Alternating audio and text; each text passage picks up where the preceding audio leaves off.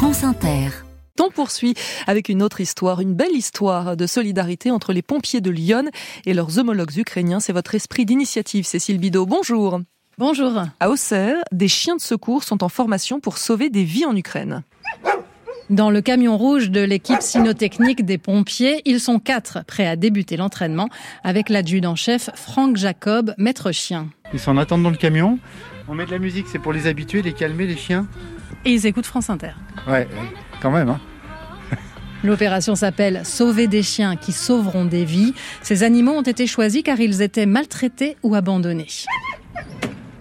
Alors j'essaie de sortir euh, Mia, la petite euh, Marseillaise. Alors c'est une petite chienne qui vient des quartiers nord de Marseille, qui a eu son signalement de maltraitance. Et c'est les collègues des marins-pompiers de Marseille qui sont intervenus. Ça faisait cinq jours qu'elle était sur un balcon, qu'elle n'avait pas à boire, pas à manger. C'est seulement le deuxième entraînement pour Maria, jeune berger malinois qui vient d'être baptisé sur une idée d'une pompier volontaire de Lyon de nationalité ukrainienne. Donc on dit Mria, Mria c'est le rêve en ukrainien. Donc c'est vraiment c'est très beau parce que c'est le rêve de, meilleur, le rêve de liberté. Olena Karsoul vit en France depuis 20 ans.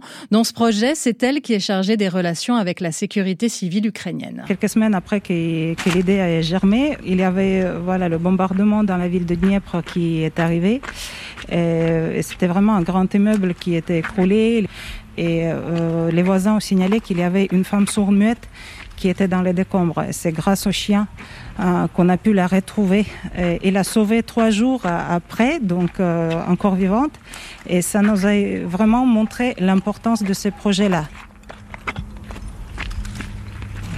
Nous sommes ici sur une montagne de gravats dans un chantier de démolition à deux pas de la caserne d'Auxerre. On va la tenir d'ici, je vais partir, je vais me planquer dans le décombre et la chienne devra venir vers moi et jouer avec moi. D'accord? L'adjudant-chef Jacob joue le rôle de la victime. Il part avec un jouet en tissu et la chienne file comme une flèche pour le retrouver. Maria doit aboyer pour signaler qu'elle a trouvé. Oui, très très bien. Ah, ah, ah, très très bien. Elle a vraiment fait preuve de un beau travail quoi. Ça veut dire que ce sera une bonne professionnelle vous. Ah oui, je pense ouais, je pense que les collègues ukrainiens auront un bon petit chien. Oh oui. Sur le terrain de guerre où opérera bientôt Maria, elle connaîtra les odeurs des secouristes, ce qui lui permettra de différencier celles de potentielles victimes. Eh ben, Vu l'urgence de la situation, l'entraînement se fait en accéléré, quelques mois contre deux ans habituellement.